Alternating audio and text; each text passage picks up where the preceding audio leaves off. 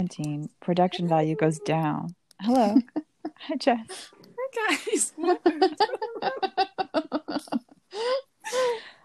For sure. I was literally thinking that we should we should always start our podcast with one of us acting like we just told the other ones the story or something like, and that's when I turned twenty one. we don't know how to our podcast, I always walk Yeah. in when the story's gone. right? yeah,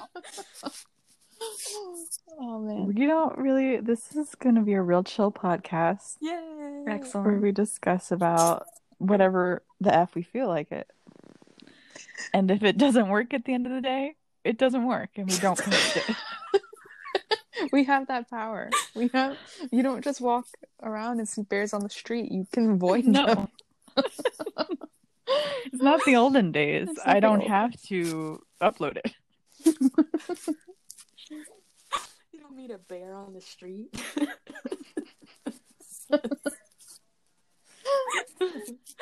I did take a whole bunch of notes about the ride. So whenever About what ride? about the Tower of Terror ride Twilight Zone. Oh, good. Okay. Oh,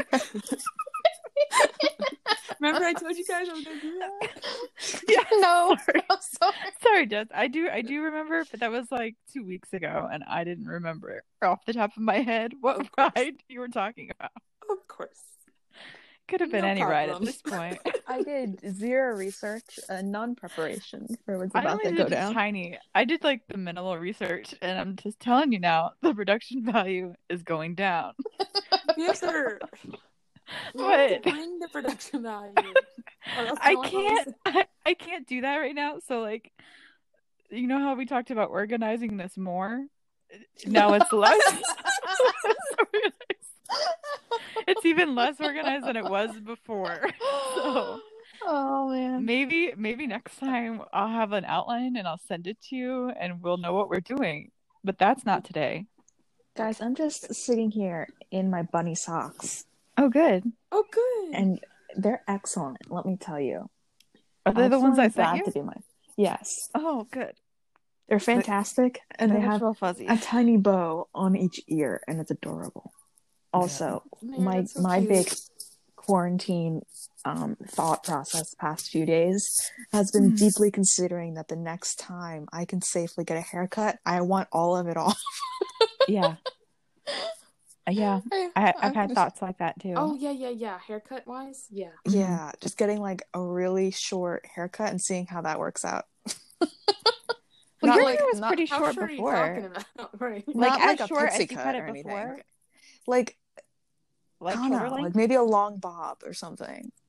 But like the same length as the last time you cut it short, or shorter than Maybe, that? sh- maybe shorter. shorter than that. I'm telling you, every day I think about it, I'm sure it'll still be shorter in my adorable. Right.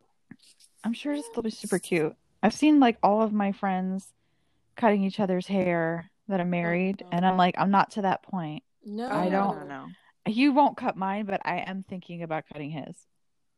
It's getting very Boys are long. easier though, as long as you oh, have Oh, one yeah, of those definitely. electric razors and you can Yeah. have the like. I've done the boys before. I Like, think I might that be able to do it because I looked at a couple videos of some like for for this purpose, like people hairdressers releasing videos like you need to give a trim up to your husband or whatever. This is how you do it. and I watched it. I'm like, I could do that. I think I could Yeah. handle that.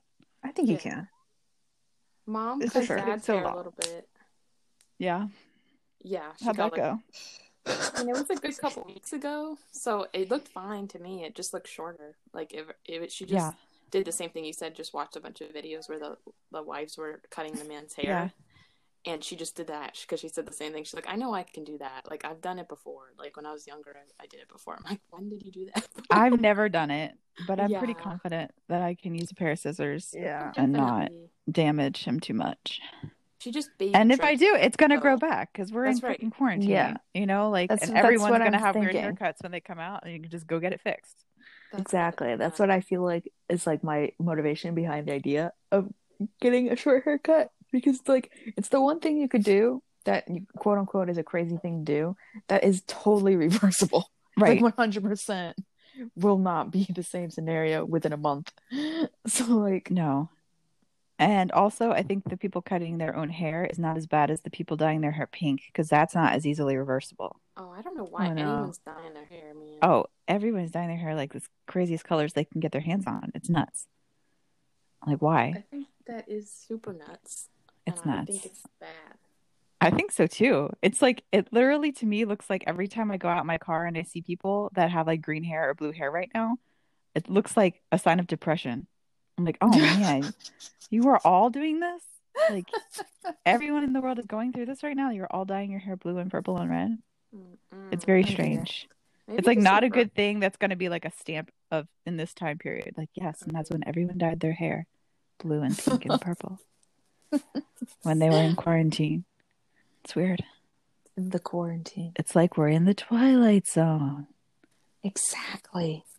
Which That's where brings we us are to right now. today's topic. The twilight zone. Well, actually, what brought us to this topic was that semi recently, Sis was fairly, fairly newly exposed to the Twilight Zone. Yes, I was. Please start I have not watched talking it. about that. sis, so all right, all right, sure. Let's just start off on that. So I went, I deep did a deep dive into the Twilight Zone Ooh. to go when when this unpleasantness started, and it's it was delightful. Let's start off with that. It's Yeah. very delightful. Where was it It on? is. It's Like a delight. or something, or what was that? it is that on. I think on? it might be on Netflix. Oh, that's cool. I'm not positive. Yeah, it about is. that. Yeah, okay. I think Oh, it's on. Netflix because Harrison was Chromecasting it from his phone, and I think it was his Netflix account. So it is on That's Netflix. awesome. All of it is on Netflix. We should totally And do that. yeah. I didn't even. I don't even think I've made it through like season. I think there's like 156 original episodes altogether. Wow, that's nuts. Like of yeah, like of the black and white ones. But I don't think I've even made it through season two yet. And there's five seasons. They all have a bunch of episodes in each of them, which is good because I don't like when things are over. yeah, definitely. That's a great. So I still have a yeah, I have a long ways to go, but I did like most of season one and they were excellent. First of all, let's talk about the things I like about the Twilight Zone. Yeah, please do. Okay. First of all, Yes. first of all, it's like 1959 when they start. The style is on point. Oh man. It's excellent. I love it. I love all the costumes so much. All the sets are primarily on the WB lot, which I also love so much. Mary, you have not had the pleasure of going to the WB lot yet. I have not. Minimums. I know. Mary, We should Jess just- and I have both been on You a guys- tour. So like Jess would know what I'm for talking Dad's about. birthday, I know, yeah. The next time you Yeah. come, we just need to go on the tour. Next time you come to Burbank, let's just book some tickets and just go because like you need you need to be on this tour. It will change everything you ever see from then on in your whole life. It really will. Like everything you'll see, you'd be like, "Wow, that's a WB lot." Like you will not believe how many things you've seen and loved that wow. are from that lot. And don't love because literally last Yes. night for pizza night we just watched this really bad Yes. Terminator movie, the, like the newest Terminator, and I'm sorry, but I think it was super bad. I'm really sorry. I didn't see that one. for anyone who cares about that movie. But the whole thing is when they actually see Arnold Schwarzenegger, like spoiler alert, it's a hundred percent that like house where they do all the haunted, creepy horror movies where that guy told us, and it's just this little tiny part of the forest. That's like a Oh, really? where that was. I'm Oh, you would not believe how small that is, though. Isn't it just? It's like them just directing the camera a different angle, and they pretend it's a different state or something. Like Yes. it's the same, like five feet of Oh my It's that original old school Hollywood magic. But, But they use sure it and they still do it. Yeah, they Yeah. haven't changed. Like, other than like CGI, I don't think they've changed much Oh my when it comes to like shooting, th- especially on this set. There's they've been using this thing since like it was built in the 30s. And it's the same houses. It's nuts. There's like a, there is an episode of the Twilight Zone, the one where I don't remember exactly what it's called, but I have it. I have like a listing of the episodes up, so I can try to remember the titles of them if I'm trying to tell you which one it is. Okay, so it's called Monsters Are Due on Maple Street, and that's the one you and I were talking about, Mayor, with like the the witch hunt sort of thing. Yes, yes, yes. so that's called the the I monsters feel like- are due on Maple Street, and it's episode twenty two in season one. what is the creator's name? His of- name is Rod Serling. Yeah, I feel like I think it's Serling without a T, if I'm not mistaken. I'm Yes, yeah, look it's Serling. No, it is because I I, wanted to say the Sterling, and it's not. It's Yeah, I did that too.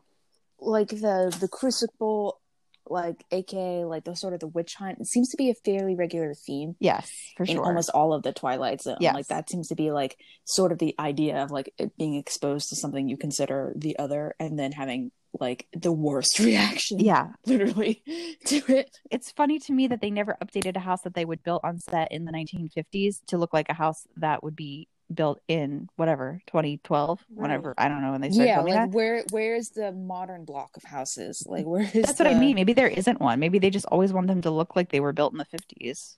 I guess that could be. Like if it's an old town, I guess they wouldn't have many new houses. That's true. I don't even know what like you would quote unquote consider a modern style because it always seems to be some sort of I think in like like we want a Tudor, but we want it to be in an open like it's like an open layout. It's more like the internal structure of a house is more modern than like what the actual like exterior of it Right. necessarily. The, well, outside of like sort of like obvious staples of like a certain decade, like whenever you see some, I feel like sometimes there's like architecture from like the 80s or the 70s. There's like low little bungalows where like there's wood paneling and like mm, stucco that doesn't look like it should be involved with each other. That Yeah. kind of that kind of style. I think it's gotta be budget because like big budget things like for Marvel, like obviously like I've been seeing a lot of Iron Man this week. Like that's definitely like a, a special house. You know what I mean? Like I think just like the higher the budget, the less they use WB and stuff. But like the lower the budget, everyone's got to use the same five houses. Like if it's a commercial or if it's a show, like I don't know. I think it's based on budget. That's my Jess, opinion. can I ask you why you've been seeing a lot of Iron Man this Um, week? yes, every single night, and almost always Iron Man three are all on simultaneously on three different Really? channels. Yes, it's like FX and some other like sci-fi or something. Who has that much right I to don't. it? I want to know. I'm like, how do you all three get to play this all? Maybe it's only like they only get the rights for like two weeks at a time or something. Or I, every night it's been on. Like that's what we watched that night movie last night. We just watched all the Iron Mans because like they're always on right now. That's a lot of Iron Man. That's all Wow. I gotta say about that. It's a lot of Iron Man, but Iron Man's great. So Yeah, it is. Yeah, I mean that's not that's like when all the Harry Potters are on, you can't really be mad about it. 'Cause at least it's quality content. very true. AP is what's up. Just Oh. looking for Hey, that's fine. I'm gonna paint this mermaid color onto my toes. Oh, good. Great. That sounds like a really good idea. We should be a Maelon's mermaid for Halloween. And we could just put a bunch of things in her hair. Yes. Mira would be such a good mermaid. She really would be. How do you be a mermaid for Halloween though? I don't really know. You have to walk around No, so much. I think you would just have to sit you somewhere. Yeah. that's not something you want to do. the candy comes to me. Yeah, I don't think you can walk around as a mermaid. But you don't have to move, Mare. That's like Mare's like That's true, man. That's They my could put you in like a wagon or like a wheelbarrow, like caught you, and then wheel you around and get candy. right? Like you could just you could pass out the candy for somebody. Is what That's true. happen. You could do that in like a baby pool. Yeah. in a baby, Yeah. Okay, I, I was just trying to find cold the answer to this thing, but the, I couldn't find a definite answer. But it looks like they filmed on WB lot and most of it on the MGM lot. So most of the episodes are MGM. But I don't, I've never been to that lot. I don't even know where that is or if it still exists. I have no idea. Oh wow. Where is MGM? it's got to be somewhere in Hollywood. I know there is some things it's not even the same thing, but like a lot of things are just now called Hollywood Studios when you're looking up things for MGM in um when it comes to Disney World. And I'm like, it was called MGM though, like for the majority of the time it's been open, but like everything's kind of gotten erased. Like I feel like anything MGM associated like always says now like something else on top of it and like and it used to be called MGM. Like everyone knows That's what MGM is. Like it's not Yeah. a thing. You should just call it the original name if it was made under that name. Like you can't erase history. I don't know what's going on with that. Like a conspiracy. It's in Beverly Hills. Beverly That's where it is. It's in Beverly Hills. That's Founded really in 1924. Ooh. The 20. Okay, I lost track. Okay, so wait. Twilight Zone's always in the same town. No, it's not. You it's know not always in the same town. I think this Not in the same town, but I mean like the same. A lot of the same sets Yes, were used. yes. The same. The, t- the same physical town of like not in the story. Yeah. And I feel like the impressions that I always remember from that is first of all, of course, Mr. Iconic narrator man who just pops out of nowhere, and I love him so much for it. Like the drama involved of him just sliding out of a shadow and then telling you that you've been in the Twilight Zone the whole time Mhm. is literally iconic.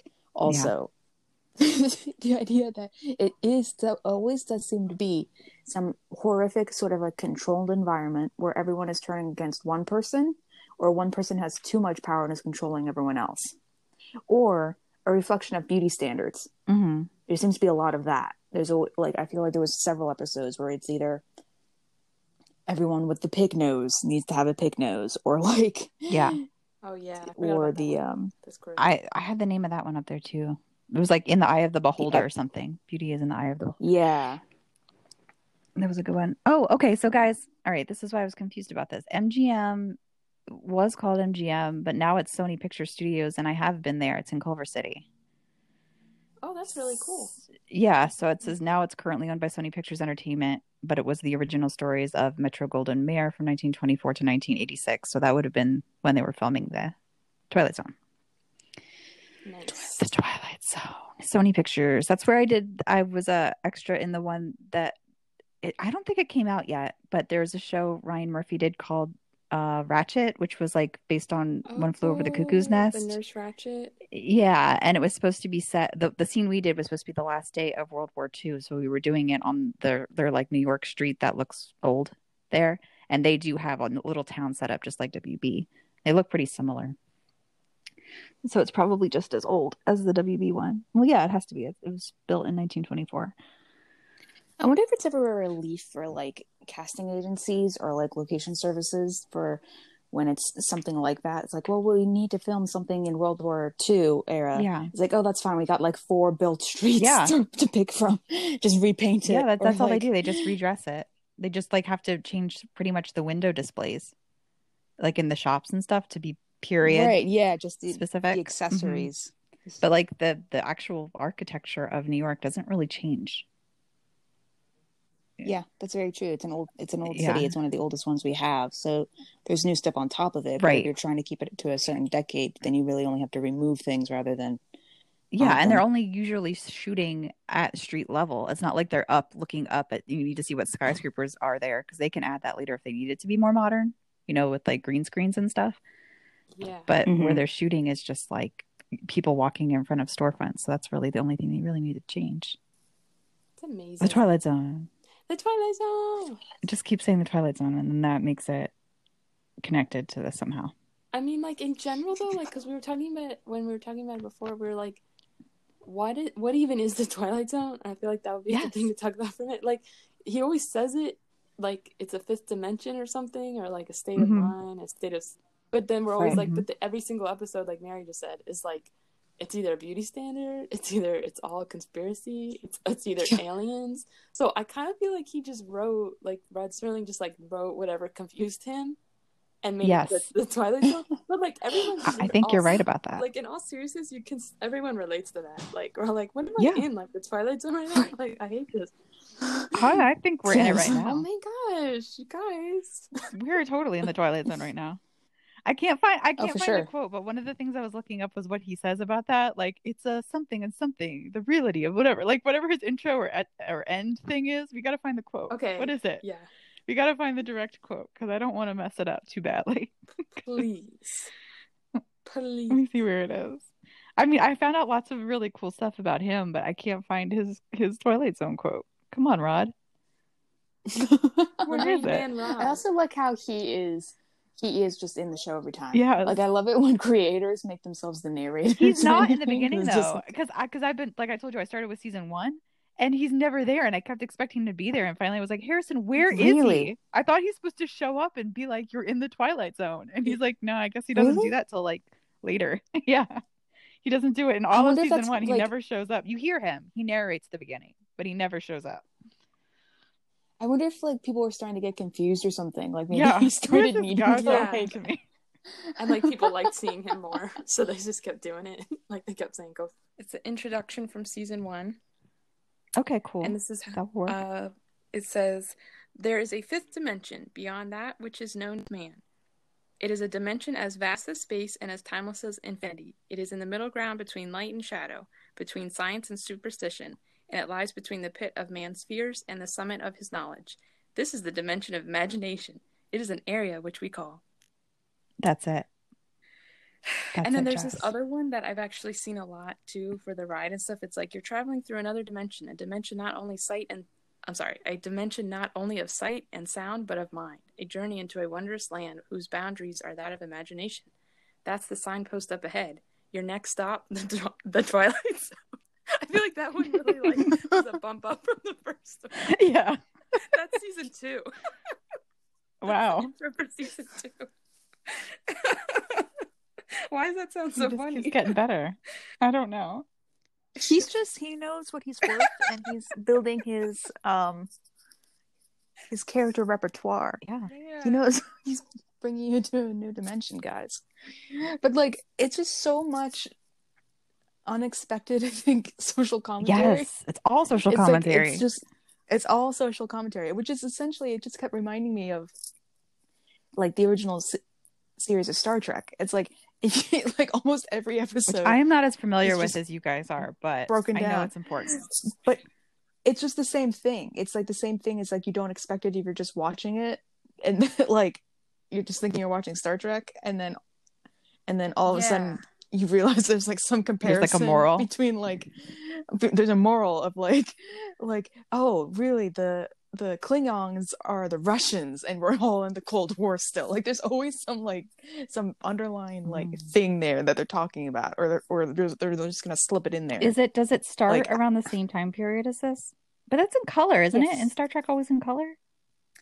Star Trek was always in color, but they were I believe the first series came out in 1962, and then it ran for three Okay, so years. that's only a few years after this. It starts in 59. Yeah, I think for sure. But this stayed in black and white. Oh, that might have been a. I wonder if that was an aesthetic choice. Maybe maybe it was. It could have been because that definitely seems more creepy. Yeah, it's very. I mean, it might also be kind of the reason.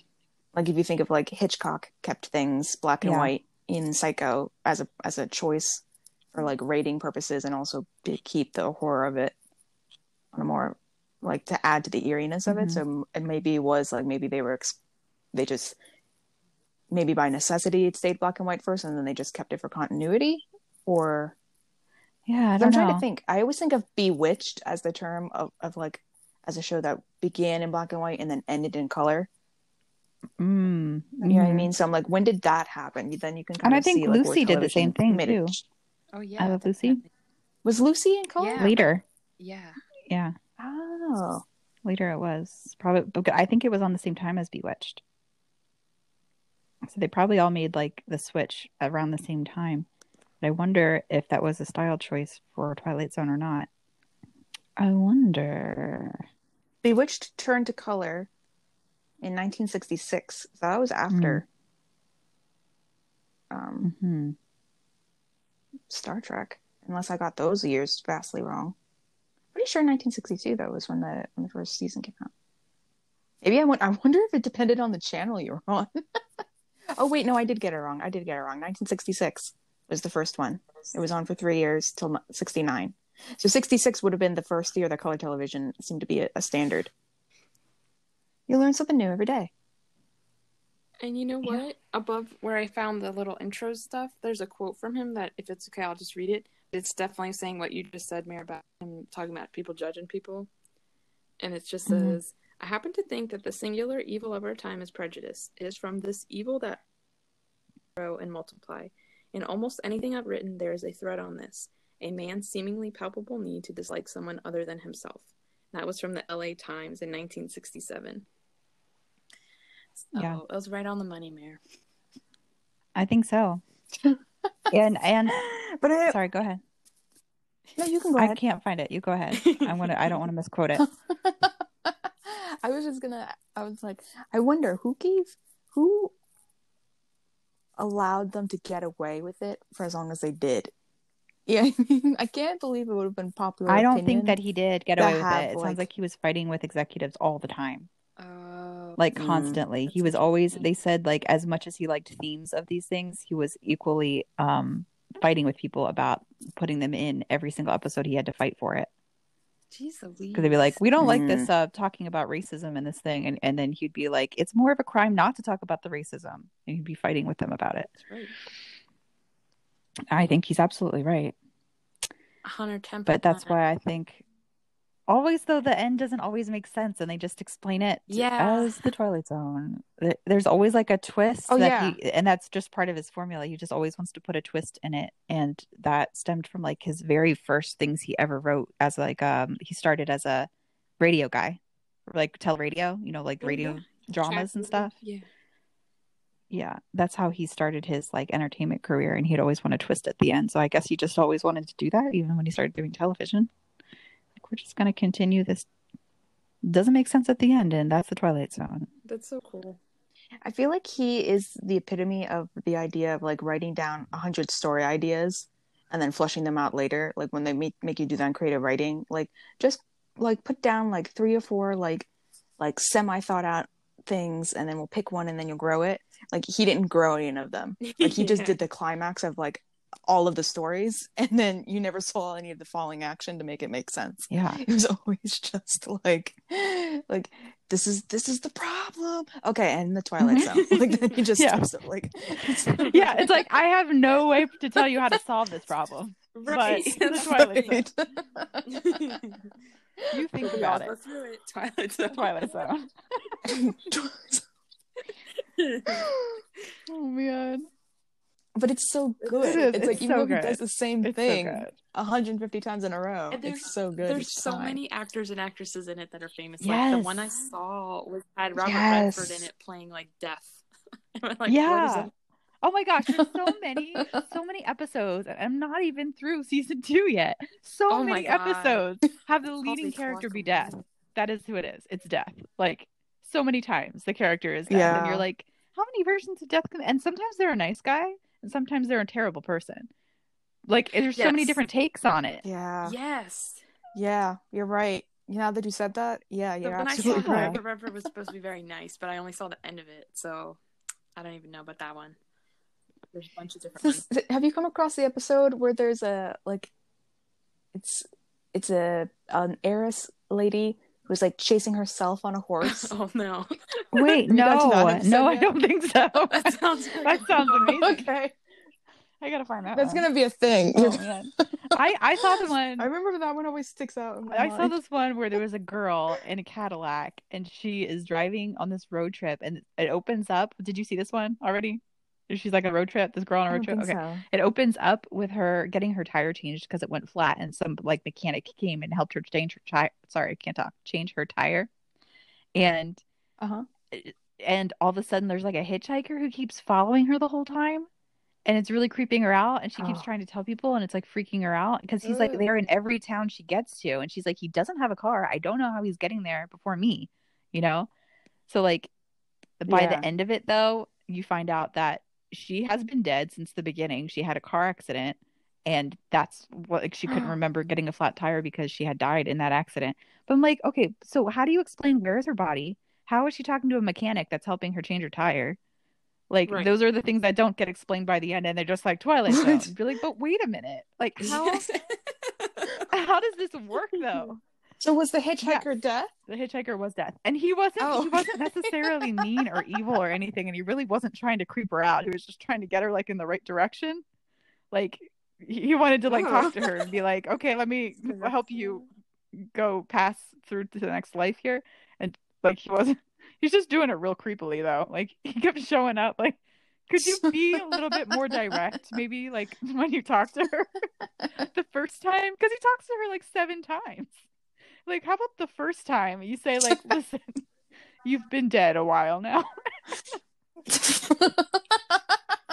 and you keep running away from me I hate and to i can't break it to explain you. this to you oh man i just googled famous people in Yeah. twilight zone Oh, and this Oh, is the list that came up is robert redford Wow, that's Wow. number one Mhm. robert redford george takei oh who's- yeah who's mr sulu from Yeah. star trek he's gonna be he's in pretty there. young in that right Yeah, he's looks. Yeah, he's the same age as he would be in a few years younger than when he is in Star Trek. It's funny because his hair in Star Trek, he's he. They all look like sixties in Yeah. space, but Mr. Sulu just looks like he has like a clean cut haircut. From what I can remember, this photo that came up of him in, in the Twilight Zone, he looks so much more 60s.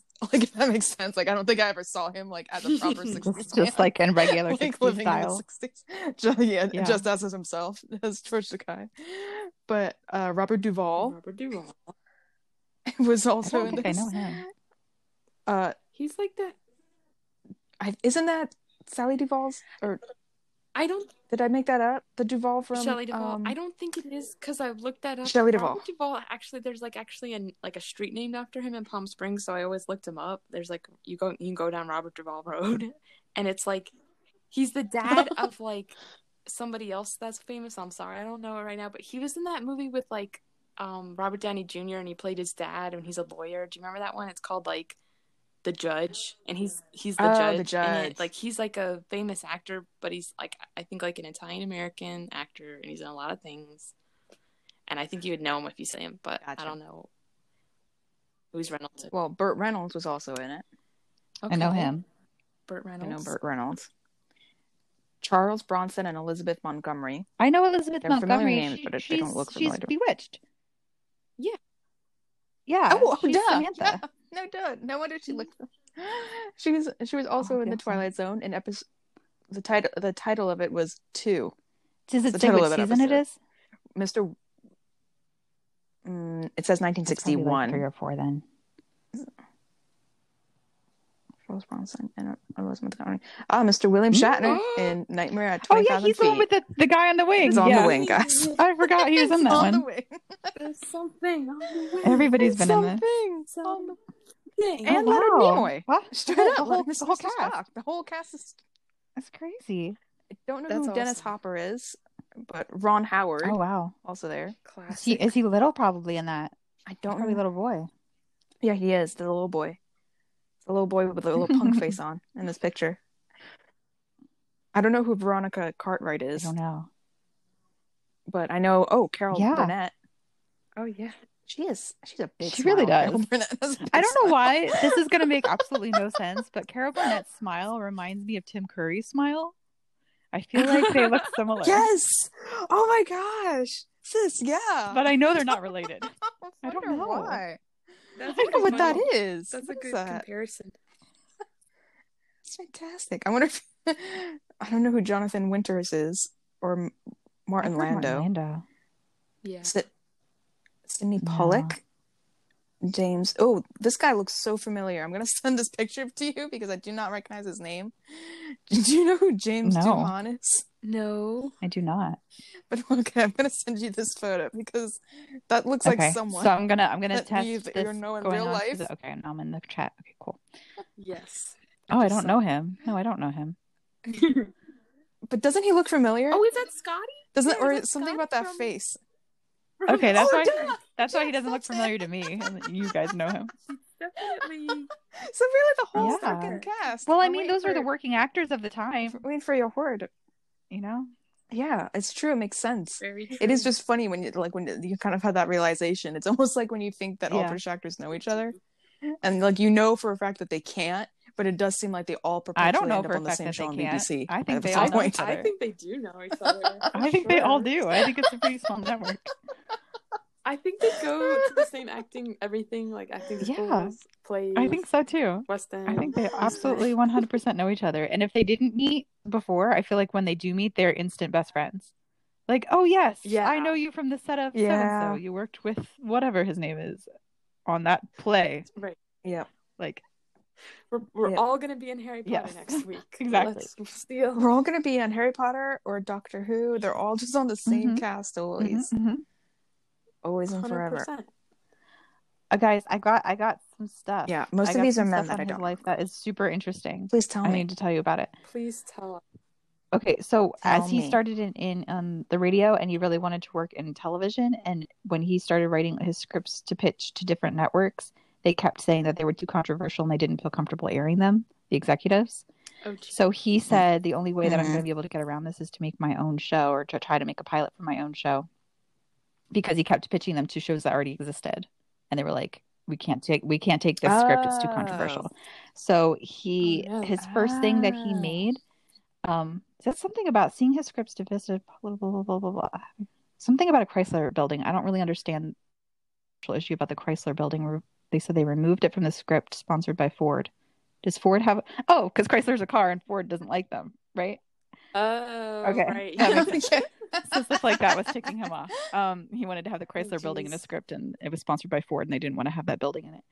So oh, he made a pilot. Well, I guess it was like a standalone story called The Time Element, and he submitted it to CBS. And he wanted it to be a pilot for a weekly show, The Twilight Zone. That's what he wanted it to be for, right? Instead, CBS bought the science fiction script, and guess who produced it? Who? Desi Arnaz and Lucille Ball.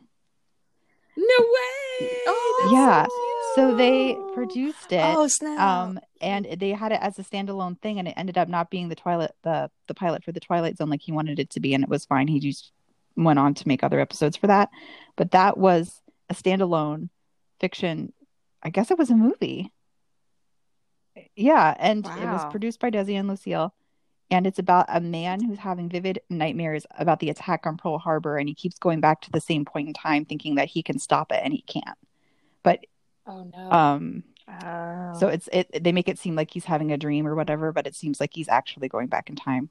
And that's the twist at the end. Like That's a that sounds like a good movie. yeah, but it definitely does sound like an episode of the Twilight Zone. Oh, yeah. For Oh, sure. yeah, but that's so funny that they produced it. CBS That's bought the script produced by Desi Arnaz and Lucille Ball. Huh. And then he went on to make The Twilight Zone the next year by Dun, CBS. dun. So I guess that's why CBS still has maybe they still have the rights to it because I know they just did that reboot with um, Jordan Peele. Yeah, I wanted to see that. I feel Me like he would have done a really good job. I do with, want to see that. It's just one of those things you have to pay for with that I don't want continuing to. the effort. Yeah, exactly. Yeah, it's straight up exactly what it is. I would have already Right, seen exactly. That. We would have all totally watched that already if it wasn't on a private streaming thing. that is an excellent bit of information. Mhm, Information. mhm, mhm. Just tell us about that ride you were talking about. Okay, for sure. But also, the only thing I did write down for sure, other than the ride stuff, is about how it kind of just like a lot of things. Obviously, I think it, were inspired by the um, Twilight Zone, and I just think like that's always something they ask you to talk about in a research paper. So I think I Yes. always want Oh, yeah. to talk about that. And I don't really know why, because like if you're asking us to talk about this thing, just let us talk about the thing. Don't make us like talk about new, 'cause then you gotta find like a new article from like 2019 like you know what i mean there's always that one new Yeah. example on your works cited They page want to talk you to talk about the the. I, I don't know why that ticks me off but they want to know what the consequences of it is. What's the importance? The lasting importance. it's like well obviously it's important enough that you're making me write right. about so you you this tell is me a what topic you have made me write about, so it's important. Um i thought i put down um the two examples i put down are um i think the goosebump books are really similar in, in a lot of ways the Mm. more you think about it Oh in yeah. that they're very like self-encapsulated like each book is its own goosebump story Yeah. you know there's a couple that have sequels like the dummy ones Yeah. but most of them are very different every single time like it's a different kid every single Mhm. time and Yeah. there's always a big twist at the end like the twilight Yeah. zone like um just like and then you're just supposed to be like well that's what happens in goosebumps i'm like do you have goosebumps now like i guess so did i learn something Yeah. no and then the other one I have is I I really don't like this show, but I know I think Mira likes it a lot more than I do. It really creeped me out. But Ca- Courage the Cowardly Dog that was on like Cartoon Oh, yeah, I Network remember that. oh yeah. Mhm. yeah, yeah, yeah. That was a real creepy show, and it definitely had a big twist at the end. That was like, in, like the whole thing was just like him being on the farm with his two Oh, really? You're right. people, and then there'd be a creepy right, twist. wow. Yeah, It was episodic every time. There wasn't anything that continued from thing to plot to plot, except sometimes the Mhm. villains came back. oh, Like, they were so gross but though. I hated. I really They they were show. they our entire generation was very visibly traumatized by that show. like if you ever bring it up to someone else our Yeah. age, like specifically our age, because Yeah, I didn't watch anyone it. older than us, like Matt's age or older, right? Exactly. Either know it or like watched it, but we're old enough to like for it not to affect Mhm. you as much as it did. You know what I mean? Like older kids who saw it when it came out, it still was scary, but it wasn't like enough of a scary thing for you to be like, oh yeah, Courage the Killer, don't. But like if you say that to anyone all right, like like from our year or maybe like the year above, it's like it creates it's like an instantaneous like, oh my gosh, yeah. Like it's like it always comes back with this like horrifying feeling of like, why did anyone let us watch that show? I think it didn't even. I need to. I really don't know because I didn't want to. I mean, we could do a whole podcast on it if we really wanted to, but I don't really want Yeah. to. no, no, yeah, that's not I, but it literally didn't have that many seasons. It had a lot of episodes, but it didn't have that many seasons.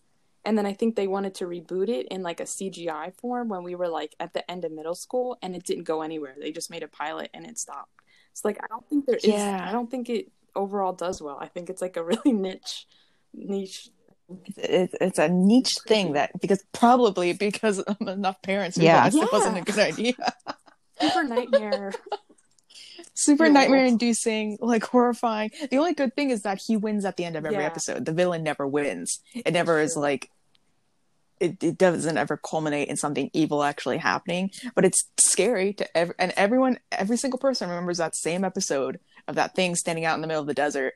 Like, like do you know what I mean? Like when like yeah, like whatever he says, some creepy thing, like Uh, oh I don't and like the know. one with his parents Literally, you could- to the moon. That's the one I don't. It's Is- not that's a moon one. Oh yeah, it was so sad. it was so That sad. sounds really sad. Courage the Cowardly Dog had a very Oh, tragic man. backstory. Like, I mean, they they explain it all, and it was very sad. But yeah, so I can see why that would be a very modern equivalent to, th- and that makes me curious in the fact that I wonder if that means that generation of like five to six year olds who watched that, like Yeah. Twilight Zone, live. Yeah. Had that has that same kind of like visceral impression of it. Like if you mentioned it to them, they'd be like, "Oh yeah," in that episode of Yeah. like when she had like. I wonder if it comes back with that same kind of like that's the thing that scared you, that you probably maybe shouldn't have been watching as that young of an age, but that's the thing that was on and they're not very satisfying at the end, so you're really just disturbed. Yeah, I think it's more disturbing. Yeah. right. It just But leaves that's you kind of how the. Twilight Zone is. It doesn't end happy, hardly ever. No, It always just leaves you like, Right, uh, so I that's wonder if no that's, like- resolution at all. I don't like the no resolution endings of shows. me neither. I think Yeah. we make that like clear every Yeah. episode we make. It's like we do not like No. not having it. We By the like way, having we do not like that. and please, everyone, please, please rate our podcast. Do what? What do we need? please rate our Oh, yes, podcast. please rate our any listeners out there. Thank you, Jess. We need we need people Thanks, to rate our podcast, please. If you don't really want to Thank you review so it, much. you don't have to. But can you just leave us some stars? Because now we have ten ratings, and we'd really like That's to make it to like fifteen. That would be so nice. It'd be If we could get some stars, please. Please. And then we'll do our best to you. organize it better for you next time. Yes, We'll do our 'cause best. you just- Right. Absolutely. I think basically our podcast is like when we're in the car together and we just talk about the movie we just saw together. Yeah. That's what I feel like our podcast is. Yeah. So as long as it feels like that. hmm Sometimes That's analyze it through a I think literary that's, good. lens. that's just us Yes. trying to trying to bring it our Yes. tools to the forefront of these discussions and Mhm. losing them halfway through. They're just slipping through our fingers every time. So each time we arrive, our tool belt is a little less full. Mary, that made no sense. okay. I don't know what that meant there. I tried to follow the I don't think that worked out for you that time. and I lost it. I lost it before Mary. it even began, and so The that tool belt was not a solid metaphor. It's about there. it's okay because we're not okay. so- Let's just let's just say that then. All right. That's will only work for this time. That's Jess, some- do you have- very Do you have any solid backstory on excuse. the ride? Yes, I would love to talk about that. That's cool with you. That'd I be would definitely talk about that. I have like a good couple pages here. Okay. Okay. Only because I write really big. Oh. So let's just start at the beginning. I'm just joking. It's like three pages. Okay. So basically, in I, I'm gonna start with what first about a little bit of the history, and then just things that interest me about the ride, if that's cool. Yeah. Okay. In 1993, in July of 1993, in uh the Florida MGM park that's in Walt Disney World, it's now known as Hollywood Studios, but at that time in 1993, it was called the MGM Park. Oh, Um, that makes it- sense they because were- they filmed it at MGM. Oh, Sorry, I just had to. I just had to. No, I just, Just put that together. say that then. Okay. I don't know why I didn't think about saying that then. Um, they opened the ride uh, that's known as Tower of Terrors, the Twilight Zone's Tower of Terror ride. It opened up in 1993, um, and it was developed in the late 1980s by the Imagineering team. I think it's kind of funny the more you look into it, though, because it's like they were looking for a ride that the, the concept started as like a falling shaft ride, like an elevator kind of idea. Like, let's get people into a cart that they can fall and feel like they're free falling. But it kept changing and like getting scrapped. And they eventually built the idea for the Indiana Jones ride that's in like California. And I think they actually still had that in Orlando, and then that just got changed into something else in Orlando. But like that that idea was eventually going to be the Tower of Terror, and it just got scrapped and turned into the Indiana Jones ride and they're like well let's make it a, like a geyser ride that you can like go up and like it looks like you're kind of flying up through the air with water and then that got scrapped again and like we really need a, a e-ticket kind of ride like a really popular like ride that's going to really draw people to mgm because there wasn't that many rides for that that's really like hmm that's almost the lamest park not in a mean way it's just like ride wise there's not No, I agree. Yeah. in hollywood studios right Yeah, so yeah. they were thinking like we really need an e-ticket ride, um, and the idea the Imagineers kept coming up with scarier ideas that they thought would draw more like younger audiences to, obviously, like they always are. And a lot of the ideas that they scrapped were other really creepy things like Stephen King's novels. They were thinking they were going to base the ride off of all of the Stephen King novels up to that point, or making a Vincent Wow. Price ghost tour, where he pretty much is it's kind of like a haunted oh, mansion. Oh, that would have been more cool like too. I thought that was. I'm like, I would really still do that. Yeah. I think you should still make like a like a cute or just like a straight up real hotel in that area that they could have like themed it to match the Hollywood Studios area, or Yeah. I still do think that would be a good idea. Because I do they, too. I mean, I do too. Um, especially because I don't know what hotel is even right next to Hollywood Studios. Like, you kind of have to still commute, don't you? I don't. Like, I can't think of any that are. There's like a bunch near neither. Epcot, and there's a bunch near the other ones. I don't think there's any near MGM. yeah. It's like always like super hot, and there's not enough stuff. That's what I think. Yep, I agree. I think But I you go haven't there been for there your one since they- thing. You go Yeah, and you see the the great movie ride. ride. Oh yes. Oh, Which I've heard is. It's pretty cute They though. took I've away heard the it's one super thing. super cute. Oh. I don't want to watch any videos of it because I want to be surprised and go on it myself. Me too. Right. I want but I see heard that. it. It was really adorable. So I did love the Great Movie Ride though. Um, they also wanted to make a Mel Brooks narrated ride with there's no other description for that. I'm like, what did Mel Brooks have to do with this ride then? You could do like Frankenstein, I guess. Oh, that would be that's a good idea. I mean, as long as it's Hollywood themed, it could go with anything. so That was just someone Yeah. pitching an idea. It's like we bring in Mel Brooks, we Yeah. just let him go wild. like, Right. Let's see what he brings to the table. Um, and then so eventually they stuck one of the Imagineers, or a group of them at least, stuck with the idea of um, bringing in the Twilight Zone, and they got really fixated on that. And so Disney had to like license the rights with the MGM studio and getting the rights to be able to use it in the parts that they wanted to, like the film and the voice and stuff. But then there was a couple different things about Rod Serling that came into not a problem, but like I think it's interesting. So they decided they wanted the Twilight Zone. They committed to that. They licensed it and everything. And then um, they said we definitely need Rod Serling in this because he's like the main man. Everyone knows him behind the ride. Like we want to do a 1930s Hollywood um, theme because that'll match the park. So even Mhm. though you know Twilight Zone could be any time period, like they wanted to commit to that to match the park. And they're like, we still need Rod Serling in it, so we're just gonna have to like cut footage from his other episodes, but his voice will not match our theme storyline Yeah. for the specific storyline we're gonna write for the Yeah. ride.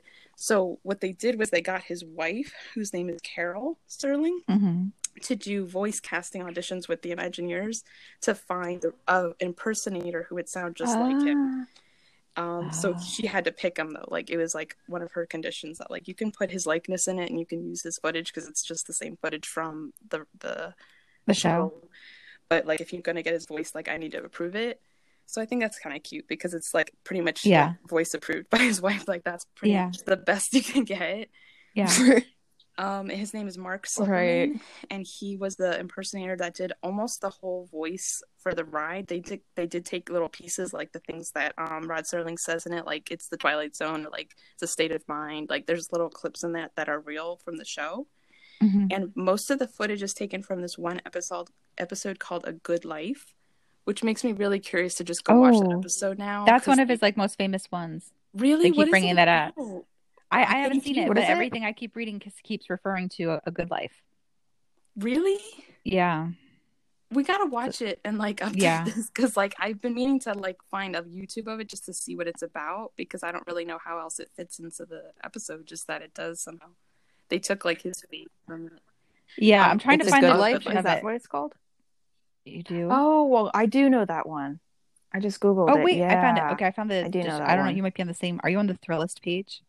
No, I just googled it just to. Do you want a real short synopsis? based off pictures, There's and like I really I short remember synopsis it. is about this. Okay, it's from Bring season it. three, episode eight. It says it's it's one of its more incensed episodes. Focuses on a small town in Ohio plagued by a vicious monster who can read people's thoughts and kill them with his, a roll of his eyes. The beast is a six-year-old boy who hates singing and dogs, but loves people walking on eggshells who fear being banished to the cornfield. May seem silly by today's standards, but the episode reaches a grotesque climax when its capricious little snot transforms a man who stands up to him into a jack in the box, topped by his old human head. The episode ends soon after with Serling admitting there was no point to it. He just wanted to tell us about the hor- horrifying kid. What the heck? yeah, I do. I remember that one because I remember it. Like that was that was the trick. Is that like that's it was like the twist came not at the end of the episode. It's like it's almost like less than halfway through you realize this monster that everyone's talking about is the little boy living in the house with them. And it's like it's just disturbing. He keeps them on a schedule of like when he wants to watch a television show for them, but the television show, I believe, if I'm remembering correctly, is always a plot like that he wants to happen. Like it's like everyone in the world is, is surrounding this boy's like rules. Yeah. If that makes sense. The neighbors, the the neighbors' dogs, the the people who are on the television, the people who are in the town, and they're like off just in this farmhouse with this little boy, this family. That's, that's I don't know if they even ever explain where he no, came it doesn't from seem, or anything. It doesn't seem to it. But that's I where they don't- use can't most imagine of the they sound would. clips that they got from actual Rod Serling. Is that what you said? Yeah, Yes. from that episode. From the footage of it, like of his appearance. Hmm. Yeah. That's interesting. Yes. His acting and stuff. Oh, I think that is interesting. And like, um, oh, I have just read something and I lost it. Some original voice. Oh, it's just that his some of his original voice from that thing is still used. Like when you see him and he says in the Twilight Zone, like that's pretty much just like taken from that episode. So it's like if you watch that episode, you're basically just watching what you would see in the ride. Like I think that's kind of funny.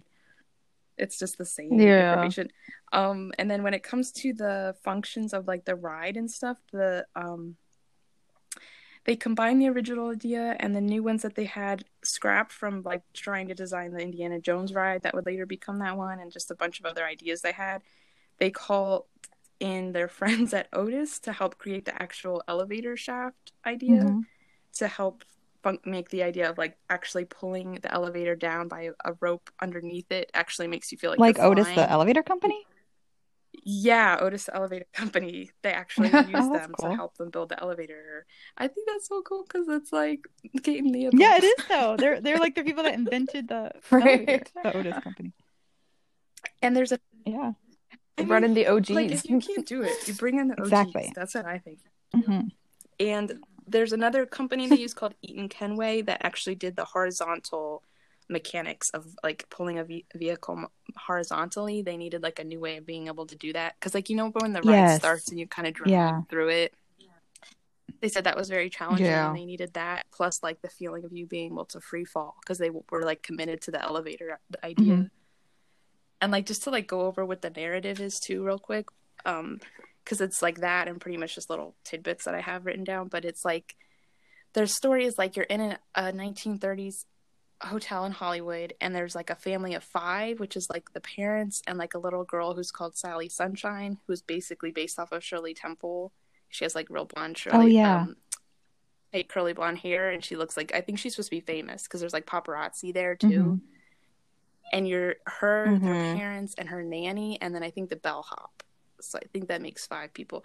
And like they go into the elevator to go up to a party on the top floor, of course, and then the a, a lightning bolt strikes the elevator right as they get to the top at midnight and kills them, and they turn into ghosts, and then they haunt the hotel forever. Forever From and now- ever. From then until now, like creepy ghosts do Yes. creepy ghosts haunt elevators so Mhm. in the hollywood towns so you're supposed to be riding through the ride just to see them and the like rod serling says something about like at the end of it when you get out of the ride it's he says something about like his vo- his impersonator voice person says like "N- you were just through the twilight zone and if you ever want to come back make sure you know how, he says something about like make sure you know what you're getting into next time because you know you're going to get into the fifth dimension it's something like watch your back next time and i'm like what What? well, like, I don't know. I just think that was a bit much. I just thought that was really funny. I think the I think the end of every episode you're supposed to feel a little bit like like WTF. And I feel like that's the that's the feeling they want you to get off the ride as well. Yes, I think you're right. I think it's a little bit like get over Yeah. yourself. This is that's why I like Exactly. Zone. and, it's like you get off the Yeah. ride and you're like, I kind of feel a little attacked, and I don't know. I don't know if he was judging me or mm-hmm. if I was not supposed to get on the ride. Um, and then they did um over the years from 1993 to now they changed it about four or five times. I think it's up to four now. Um, times of like they used to just have one different form of the ride where you'd get dropped a certain amount of times. Like you go up to the top floor and you fall just a certain amount of times every single time. And then they did like two different ride, two different versions of that. Like you can either get one or two different versions. Then they brought it up to like six different versions, and now it's up to twelve different versions, which I think everyone our age already knows. Like Like different patterns of it falling. yes, Okay. different pattern. It's like a digitally assigned Yeah. thing now, like which is like a big deal at the time. And I'm like, I, I would hope all rides are digitally assigned. Like I would hope no one person's sitting there trying to figure out what. Like I don't know. Yeah. I think that's not. It's above. It's above its time, but now it's not. So I don't Yes. think it's like that impressive now. Um, but they have the same ride in Tokyo, Paris, and here in California and in Orlando. And the one in California already got changed to the Guardians of the Galaxy Mission Breakout, Yeah. which is kind of lame because it's like not Tower of Terror anymore. It's I not know. Twilight Zone, but it's still cool because it's a it's a cool ride. Have you been on the new one?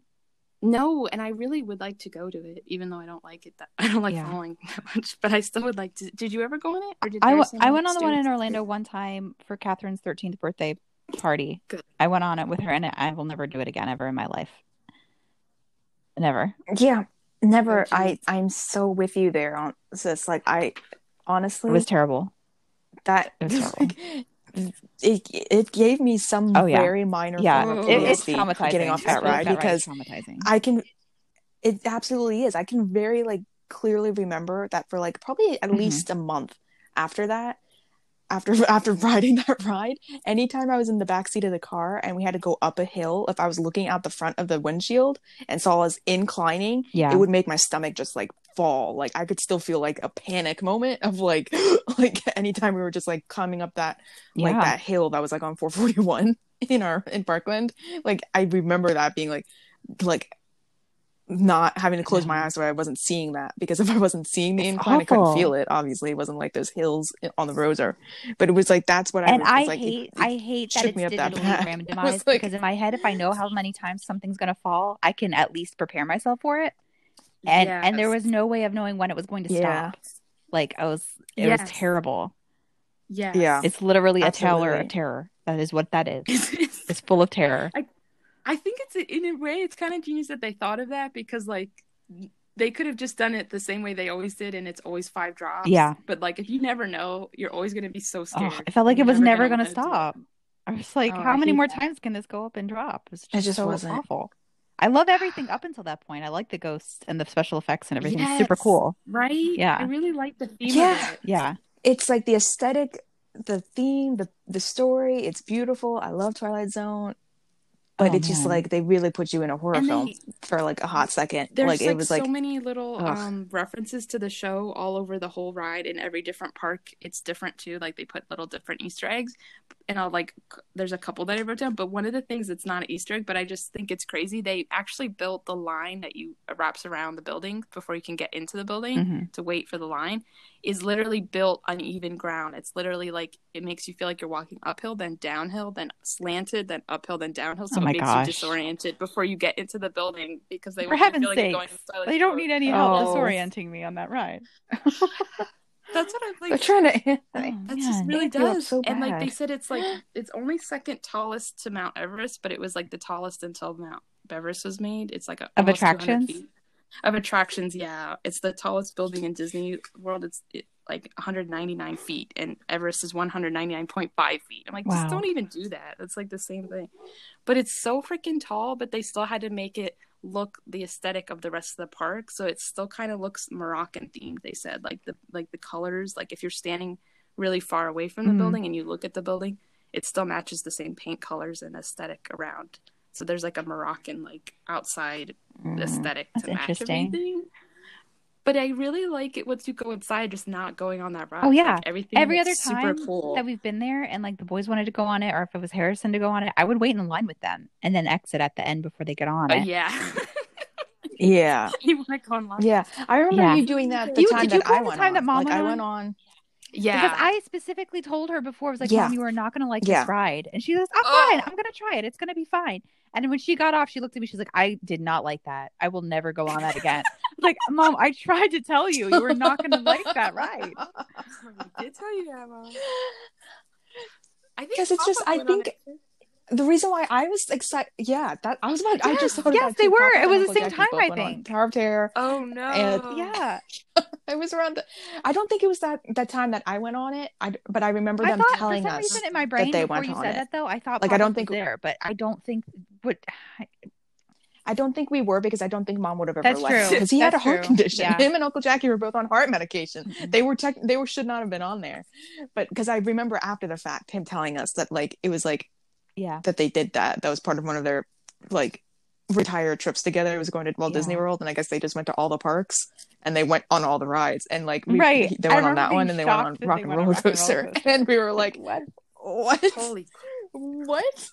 And he, I think from I, Yeah. from what I can remember, he was very nonchalant about it. He's like, yeah, Like was- Papa, it did you go on a different ride that you No, thought was Papa. called Rock and Roller Coaster? Yeah. right, Like right. Did, Did you you just maybe go on of people Pirates of the Caribbean and Roller and- Coaster, so you assume? yeah, maybe he went on a a great movie ride that- and he just heard that's what that someone was. say Rock and Roller Coaster in the line. like honestly who who what attendant 70-year-old men. allowed two like 75 year old men to get on I'm not sure. I'm not sure about that, Papa. rides they have in the park I'm not sure. I'm not sure he went on that. i don't know papa i don't think I don't know, Papa. That's But- too much. oh my That was- gosh yeah No. oh yeah I couldn't have done that more than once because I was really excited. I remember when we, when I went on it that first time, I was really excited, thinking it was going to be like a roller coaster because I liked fast rides. I really liked roller coasters, so I was like, "This is going to be great." Nope. This is going to be just a fast. It was not. Mm-mm. It was so it was so not. But it was really great up until the point. And I also have a clear memory of like screaming as we're dropping and me turning to my right and seeing Matt look at me dead in the eye and just laugh. Like Just doesn't we affect him? dropping. Because And I he thinks remember it's thinking, funny that- how d- like, yeah like how how do you Oh. not he was laughing at me like freaking out but i remember thinking how do you have like the, the mobility at the moment to laugh as Yeah. we're as we're dropping in space like i didn't understand the physics that was allowing him to have the air in his punk. lungs to actually laugh like i was like like it broke me out of like my terror for a second because i was so confused Can we go happening, on a real like, quick what I Matt was seeing. tangent? Real quick. was like- real quick. Sure, Real quick. Sure. Yeah. I Oh, yeah, will not for sure. believe that he's read the Shakespeare until he has read the Shakespeare. Um, I know that he sent us a picture of the book, but he needs to re- he needs to read it. And also, I invite him to come on the podcast with the the Shakespeare that he reads, and we will go over it. And Matt, you can tell us what you learned from that Yeah. Shakespeare, and I will not believe you read the Shakespeare until that episode. Also, I can call you out on whatever I want whenever I want to. So don't tell me don't tell me that I can't. Thank you. Okay. No, now moving on. And if anyone wants that to happen, please put that in a rating or something. Like if they want Matt to come on, so we can give Matt. the Yes, if you would like our brother to be our next guest and our first guest, I guess, right? We haven't had a guest yet. really. Our next one. And our next and only guest. yeah, we'll see our how first it goes. and our last. yes. I just have like two little things left to say if um, Yes, we please. want to. Otherwise, Please we don't do. need to talk. Please say. Yes, It's just that bring it. really one thing and then a creepy story. So the one thing is like that there's lots of Easter eggs and references, like I was saying before about um, props being hidden all over the set when you walk into the waiting line. There's like everything on the shelves is pretty much taken off of a of a episode. Like there's like a trumpet from an episode um, where that was like the instrument the actor played in the ride in the episode. Um, there's like uh, a talking Tina doll that's supposed to be on the couch, like when you're just supposed to be waiting in the lobby. Oh, There's like ta- like a talking Tina doll is like that's not the name of the episode. It's called something else doll. yeah, I saw a picture of it, but I haven't seen the episode yet. Mm. It's super creepy. Like if you Google that doll, it's a really creepy doll. So I'm like, of course they're gonna put that. It's not gonna be a Mickey Mouse doll. It's gonna be Yeah. a talking Tina doll.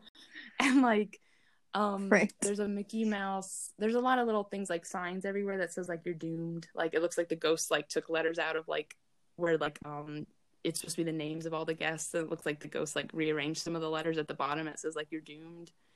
And there's like when you you can go to get your picture, like buy your picture that they took during the ride. Um, it says like picture this like at the top, and that's Oh, like yeah. what he always says in every episode, like picture this, a family of four doing blah blah blah. Mhm. So there's like a lot of little cute things that I think are cute, but really like if we want to get spooky time, there's like a lot of haunted stories about the Orlando Tower of Terror being super haunted.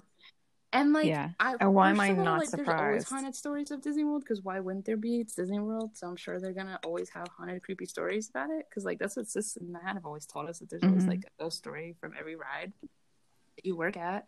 Mhm. So that would be great if you know Right. anything about this. Is but there's supposed to be a guy that actually was a bellhop that had a heart attack and died in the Orlando one. Like when the ride was first starting, like he was like one of the original bellhops and he had a heart attack and died. Oh, And so now that platform that he died at is known as Platform D because there's like four different versions of the ride going on at the same time to like get Mhm. as most people in as they possibly can. So there's like four different versions of it. And Right. that platform always has something weird going on every single day, apparently, on the internet. At least that's what they say. Like every single day, someone has to go through it and check to make sure everything's working. And they always have to have somebody with them checking on Platform D because everything always breaks and then they always got to reboot everything. And it's always super creepy because it's like, Oh wow. because it's already a creepy ride. So like, there's already mannequins and like light pieces Yeah. and stuff that have to flicker at a weird time. So like, when it's not, it's like triple creepy. And I like really creeped myself out thinking about it and got too deep in the spook. And so I just wanted to say that. That the is very spooky. Is spooky, and it is even spookier when you have to do it in person. So that is where I think I will land on that. thank, Thank you. Jess, for that in-depth examination of the ride. My pleasure. It was really fun and really spooky. I really enjoyed it. I really do like want to go through the ride again, not to go on the tour part, but through Yeah. the ride great. Well, you can't. But the guy at the end that takes you down in the normal elevator, both times that I have the last few last two times I did it anyway, that I went through the line and then got off right before the actual ride part. The bellhop that takes you down the elevator that will just take you down to the waiting area always just tries Oh. to spook you, and it freaks me out because like I Oh. I went to stand in the elevator and it just looks like a normal elevator, but he'll hold the door open for me like one of the times that I went in, and and I was like, this is just the one that goes downstairs, right? He goes, is it? I'm like, yes, right. I mean, I just want to go downstairs. Is it? What is that? And then he like closed it and he was like, Yeah, so just taking downstairs. Like, okay. And then like the second time the Oh. guy the guy did like uh the, the scary like haunted mansion face the entire ride down and it was just me in the elevator. Like Oh. there was nobody else there. I was like, I don't like this. I really don't I'm not enjoying this. that's too No. much commitment because like you're already scared. You need to get out of Yes. there not scared. It's like you know you're taking people down in this elevator that are too scared to go on this ride. So why are you trying to scare me? Oh my You know that I'm too scared to go on this ride. Yes. I I've already already admitted that I'm a I scaredy already- cat. Like, I just give me a little bit. right. of chill, please. But I mean, you're not even scared cat. It's a literally a thrill ride. It's like a thrill, thrill, thrill ride. You don't even know what it is. You don't even know how many times you're gonna drop. Like, no, and I don't. That's not. That's not fun for me. I'm a very anxious person. I don't need that. I don't need that in my life. right. You know, like I don't need to Right. willingly go find that. I don't need it. Oh Can I? Can I go? uh, Can I tell you some stuff that's Please like do. Okay, it's not directly related to the Twilight Yes, Zone, but because you brought up the Otis Okay. thing, I need to tell you why this would never be an actual thing that happens to you in life. You will never do. be in an elevator that will drop like this. Okay. Yes. I just great. recently watched Oh, a yes. history of Otis elevators. No way. I don't know why. Yes, yeah, like last week. So, wow. It was about the invention of it and whatever, and why scenes in movies where the cables snap and you go down, plummet to your death, can never actually really happen because there's so many reasons why. So this ride is impossible because one, when they invited they invented this thing, they had like displays of it to test it for the public and fairs and stuff because it was like a brand new thing that everyone wanted to see, like an elevator. Oh, cool. Yeah. Because you couldn't when they invented the Mhm. elevator is what really spurred the um, building of skyscrapers because before they could never get people to the top floors. So it like it influenced a bunch of stuff, but they needed to prove that it was Ah. safe, so they would do demonstrations at fairs and things. So there's a pulley system, first of all, which you know probably. There's a pulley system that pulls it on the cable. But on the opposite um, side of the pulley, like one end has the elevator, right? Yeah. And then the other side has a weight attached to it that is um, more than the elevator weighs. So, like if somebody's in the elevator, it's electronic, obviously now. So if it's someone's in the elevator, it just does what it's supposed to do. But if there's nobody in the elevator, it's balanced so that it can't fall because it's attached to this weight, right? right. Right. So, in addition to that, there's a patented uh, system that they made underneath, like the four corners. If you're like looking at the bottom of the elevator, it's a square, Yeah. right? Right. From the, like if you're looking up at it. So on the four corners of Yes. the elevator, there's these little like spike-looking things, kind of look like little ladders that um hold like lots of weight. They're made of steel. So they, if the elevator stops, like just say it just stops working, it, it catches on these like spike ladder things. Like even if the first one didn't hold it, it would drop down to the second one and that would hold it. But it rarely ever breaks any of them. And those things move if the elevator is on, oh. but not if it's off. So like it would, it, it- like the elevator would not be able to go Ah. anywhere if the electricity in the building. Let's say there's like a fire in the building and you can't use the elevator and someone's stuck in it. It Oh, can't yeah. go anywhere. Oh, that's comforting. Yes. I Also, there's clamps that clamp down onto it when the power is off. They has to be on for them to unclamp. Oh. So something is holding the elevator no matter Nice. what, unless the buttons are working correctly and you can move it. So there's like three safety systems that That's great. it makes it impossible for the Otis elevator to fall. Where the clamps are though, are they inside the like where you are standing or on the outside? Like They're on the cable machinery is? in the out, and and they're on the t- cable from the top, I guess. Oh. so like cable. something is holding the cable really tight. Yeah, Oh, that's connected to the the chute where that it's up and down in, I guess. I'm not really Yeah. sure. There's multiple clamps. There's like one on each corner, but their their their default position is shut, so it's like holding it. They have to be turned on to let go. So it's like the opposite of what you would think it would be. Yeah, I thought it would just be someone pulling down, like a rope pulling down. So like if you got stuck, you would still keep falling down or something. Like I Yeah. think that's what It like think. it can't move, especially if it's off. It can't go anywhere. That like even if one of those systems breaks like by default the your last your last resort would be the giant ton weight holding it on the other side right. so like if the other two fail you can't drop because that thing weighs more than you on the other side like balancing the weight out like a scale. Oh. Yeah. that's like the first line of defense. And then it has those patented spike things under each corner that it can't it can't fall. Like i can't really describe how they look. They kind of look like they're curved. Like they all go up like they're little steps on a ladder that all are curved and go up. But they kept demonstrating this at a fair to show people that it was safe and they'd get really excited about it and clap every time they like they would like break the camel I'm like if you're in it and this rope breaks this is what happens and like they don't go anywhere they're like yay Yay! We're not gonna die. they would demonstrate it themselves. The Otis, the Otis brothers or whatever would get in the elevator. That's great. That's great marketing. So that's that. Um, I needed to tell you, and that's why that ride is impossible. Me too. Me Yeah. too. That gives me a lot of comfort. And then the lie. other thing I thought of that I just remembered while we were talking about this is I Okay. had a communications professor named Professor De Los Santos. I don't know his oh last, Oh his God. first name. I don't remember That's his first name. name. Yeah, he was excellent. He was an older gentleman. His name was Professor De Los Santos. And in the communications class, he told us that his favorite, he was a journalist before he retired and then he became a professor. Oh, and he said that his favorite interview he ever did was with Rod Serling. oh my gosh, no way. Yeah, and I didn't really. I, I knew he was the Twilight Zone guy, but I did not know. I was not impressed as impressed with that then as I am now. Yeah.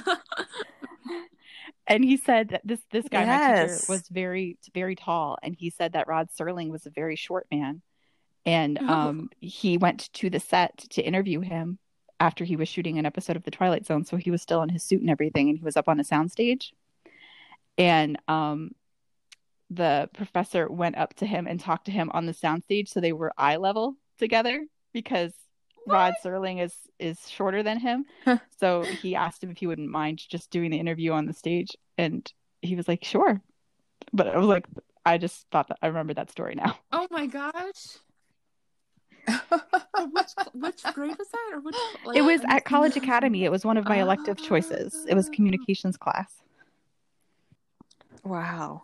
I That only just just remembered an that insane story to have It in wasn't back like pocket. public speaking, right? It's now. No, no, no, no, no. I hated that Okay. class. No, Me this too, one was 'cause- this one was for journalism. It was one of the ones you could pick, and I think one of my tracks Okay. was journalism before I changed it to acting, and then back to English or whatever. I don't know, like the first Yeah. semester. right. But I liked the class. He was great. We just talked about um, like excellent. radio stuff and things like that. That is an excellent part of your class for sure. I know. That's uh, that would be my favorite part of my journalism career too, if I could interview Rod Serling. I think But he said it was his favorite interview. I wish. I wonder if I could find it somewhere. Yeah, right. Because it might have been televised or on camera or something, Yeah, or just any recording of it, like his voice. Like that would be great. I know. Isn't that cray cray? They they did make a movie too. I should just say, like they did make a movie of the Tower of Terror, right? But it, it's like not that great. So I think it's on Disney Yeah. Plus if you really want to see it. I think it is. Yeah. You're right. But they did film that at the ride, parts of it. But they Really? It's in parts like outdoor parts, like where they were like standing outside of it, like the like the waiting line, and like I think some things in the lobby, but very little because a lot of it's like green screened and like in a like a little tiny room. When they finally get to the party at the end, like that's like not the ride. So I'm guessing it's more like the outdoor shots. Yeah. I guess But so. it, it, it's because Kirsten Dunst in that movie. It said Kirsten Dunst is in that movie, and I'm like, where? Yeah, I think she's Is the she daughter. Like the little one, like the little blonde girl. Yeah. I just feel like that doesn't make sense, like year wise. I feel like she's too big for that. part. like I, I, think that that's her. I believe it, but I don't know. I don't know. I don't know, man. I believe it, but it's weird. Sounds like fake facts, but okay. Um, um, this is totally backwards, but I have a few facts about his life. But Oh, that would be great. it's I should have put that in the beginning, just like a tiny, tiny bit of facts. But he, um, I don't know if it's very important. I mean, everything's important, I guess. But he's from New York, and he is uh from a Jewish family. But I guess that probably is important because that's still a minority group, and that would make sense why that would influence him wanting to fight for those people all the time. You know, like in his themes and stuff. Yeah. So he's from New York, and World War II happened when he was in high school, and he wanted to leave high school and go join the war, go enlist right away. But he was like really close to graduation, like a week away from graduation, and his civics professor talked him into not doing that because he's like, war is temporary. You need an education when you come back. I don't want you not to have your diploma. You know, like wait, graduate, and then if you want to still Yeah. go, go. So he did do that. Um, and then he went, he joined, and he was sent to California in the war, and he was really upset about that because he knew he'd be fighting Japanese people, and he really wanted to fight Nazis, and he was not going to Germany, so he was mad. Mhm. Um, but he did Mm. do that, and he came back from the war, and he had some injuries, I guess, from the war, and he went to get rehabilitated, rehab center, Yeah. and then went to college on his GI Bill, and he started in a different program um, at the college, but then he went to the theater department and broadcasting, and that's where he got his degrees, Nice. and then went Very into good. radio from there. Awesome. But those are just a few facts. a few facts about his life. Mr. Mhm, Sterling. mhm, mhm. And he met his wife after the year, after the war. Sorry, Carol. I think you mentioned her too. Yeah, And it seems like they were still together through his whole Mhm. life. If she was they the were one together. They had kids the okay together. I don't know how many kids. I think I saw he had two daughters. I wonder if they were like Oh, perpetually afraid. Like, was he always telling them like scary stories? or is it just like the complete and total opposite? Like, no, we weren't even allowed to watch the Oh, show. he met Carol Like, at I college in the theater department. That's nice. Oh, Yeah, that's cute. Just she was like you and Christian, so he went. You're So yeah, um, he had he had to convert to Christianity to marry her in her church. Oh, really? Yeah, So he was officially a Christian. yeah, and they have two daughters, paper. Jodi and Anne. Nice, nice. Yep. Those are those are all I have about that. I mean, I could talk about lots of episodes, but we've already talked for a really long time now, and I'm sure people have stopped Yeah. listening at this point. Oh. Sorry, peeps. Guys, guess who plays the, the, the, the ghost mom in the movie? In the bad movie? Who? Jan from The Office. No, The mom is Jan. no way. Ghost mom. Oh Nancy man. His mom.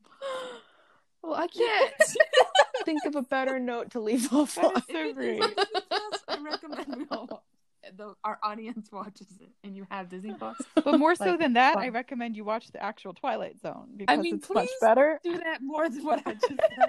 Yes. instead of the movie based on the ride based on the show.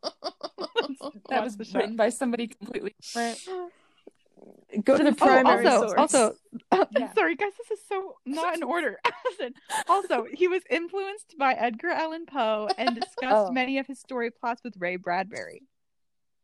Oh man, that's like so up Also the wall important. of what you think. That's like Yeah, so on. that sounds about right.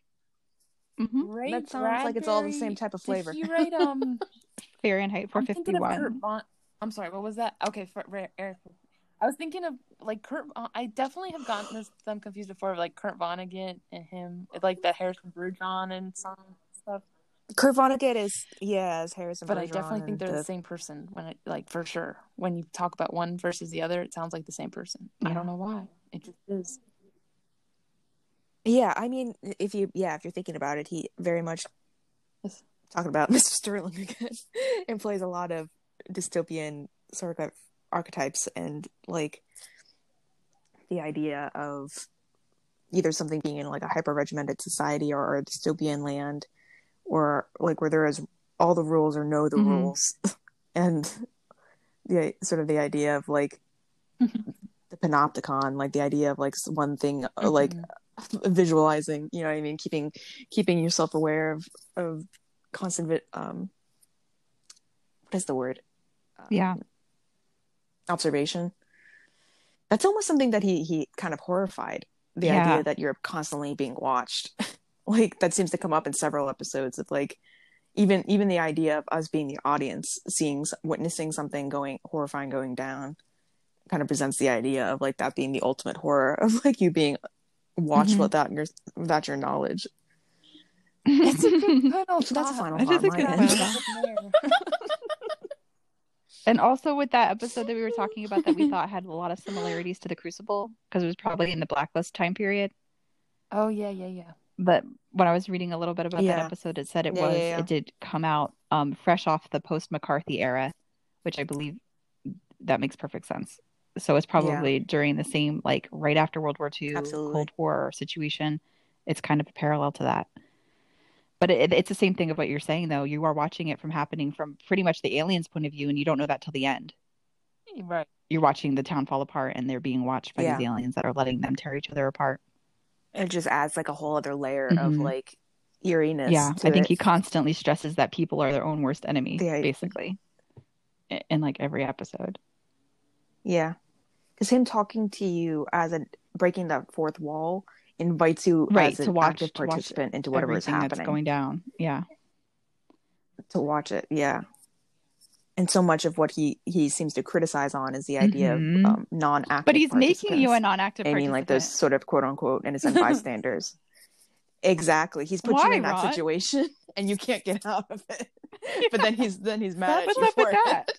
I literally like I've literally gone in that same loop of thought too many times and it always frustrates me. Like I feel like everybody does that. Like Shakespeare does that. Like all like everything ever like when they when they break the fourth wall, it creates a loop of nonsense that you're like, do you want me to care about this or do you not want me Right. to care about this? Because I can't do anything about it. Right. I mean, you like can, you can to a point though. But You're maybe calling me out I while I'm standing it's super frustrating. But I think they're trying to point out these issues to you so that when it happens in real life, you would do something about it. I think that's the point of it. Yeah, right. That makes sense. That makes more sense. Right. Yeah.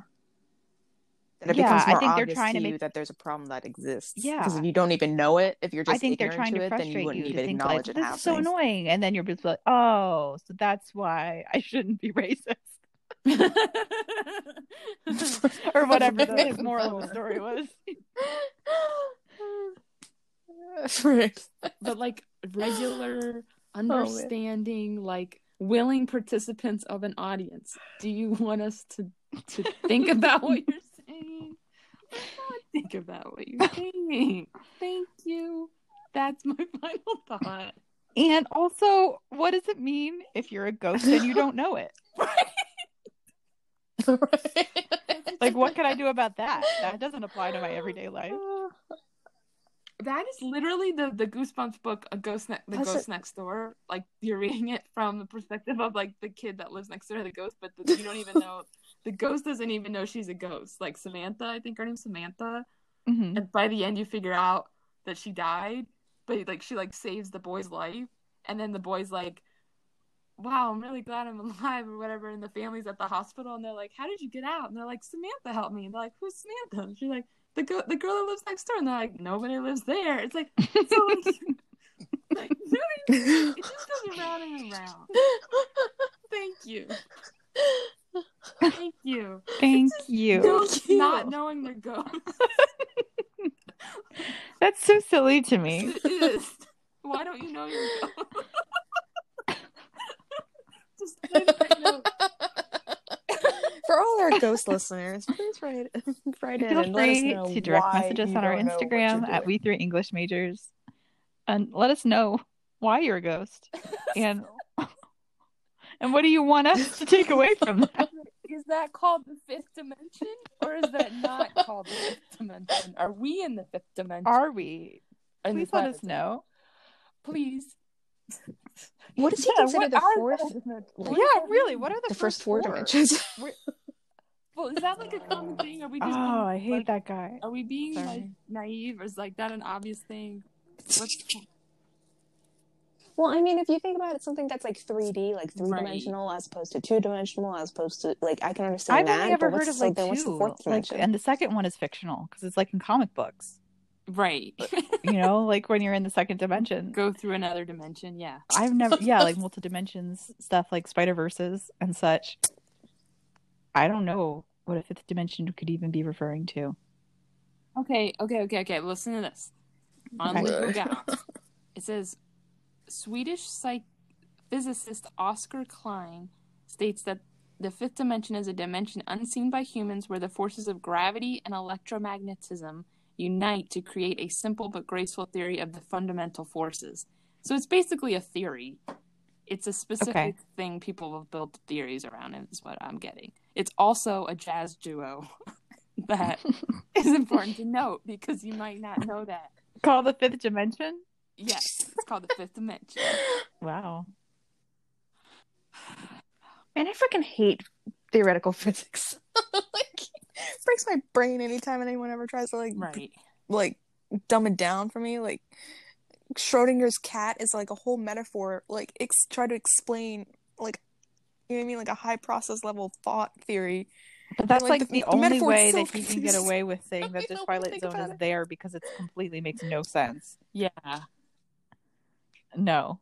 Yeah, like, it's because sure. no one's gonna challenge him on that. Yeah, no one's fifth gonna like, come back at him. Oh, and No, like, no, well, nobody could be like, better than you be in the fifth dimension because first dimension. Right. No one This can is- do that. this is another thing about dimensions. It says in everyday life we inhibit a space of three dimensions: height, width, and depth. Oh. Also, Einstein famously revealed time to be the fourth dimension. So, Oh, okay. I understand that one better. Okay. I mean, seriously, Yeah, I get that. So the fifth one would just be out of height, weight, and whatever, and also out of time, outside Yeah. of time, is the fifth Height, dimension. Got it. Right. Height, weight, and depth, and then time is the fourth dimension according to Einstein. Which he's Einstein, so I'm gonna give you that, him. Einstein. Why is time a different dimension that we're dealing if we're in if we're all dealing with time? Like time is passing every minute, so how are we not in that same dimension? Because I don't think there the Twilight Zone time applies to our time. I think it's a different time. I don't know how to explain it because it doesn't make sense. So Yeah. how do you explain something that doesn't make sense? But I mean, like when Einstein says that time is the fourth dimension, like I would love to know what that means. Like if we're not in that same dimension as time, how is time? How are we getting older? Like we're not. Well, I think if you think about it in terms of Oh, dimensions okay. of which something Okay, is yeah, because measured the other ones are measurements. is, is so they're all measurements, and you can't yeah, measure is things how I in the Twilight that to Zone. It's not. or perhaps it's measured by something uh, the thing that by which it is measuring. It's like you know what i mean? Like you if you measure something in In in um like light years or or something it's like beyond your imagination. Like there could be not that that's beyond your imagination because that's something that's a realistic term of measurement but that's what i understand the quote unquote fifth dimension to be is whatever is being measured within that dimension is something that we do not yet understand. This is this is getting if that makes a sense little is is how i'm taking that away like like uh too mathematical for my brain. Mhm. A little too Twilight Zone. Twilight Zone. So you just end it with this has been the Twilight Zone. that's the twilight zone please subscribe. And this has been the twilight zone ratings, and everyone. thank you so much for listening. thank you so much and please you know find a happy ending Uh-huh. there's too there's too many sad endings on things you don't need Don't to be a ghost. To watch or listen to anything with a sad ending i freaking hate those man If you Don't are be a a ghost, ghost. realize that you are choose a not to be a Yeah, ghost everyone acknowledge it. okay acknowledge it and move on Oh my if you don't need to be stuck here as ghosts you. in a sad ending Thanks for listening. Thank you for listening. Thanks, you guys. This is great. You just asked three minutes ago if I wanted to go oh. take a walk with Evie. Let me Yeah. ask. Oh, are you? If they're still out there, go are run. you still Definitely get on there? Oh man. So, Thanks, guys. Thanks, guys. Talk to you later. All right. Bye. Bye bye. Bye, Coils.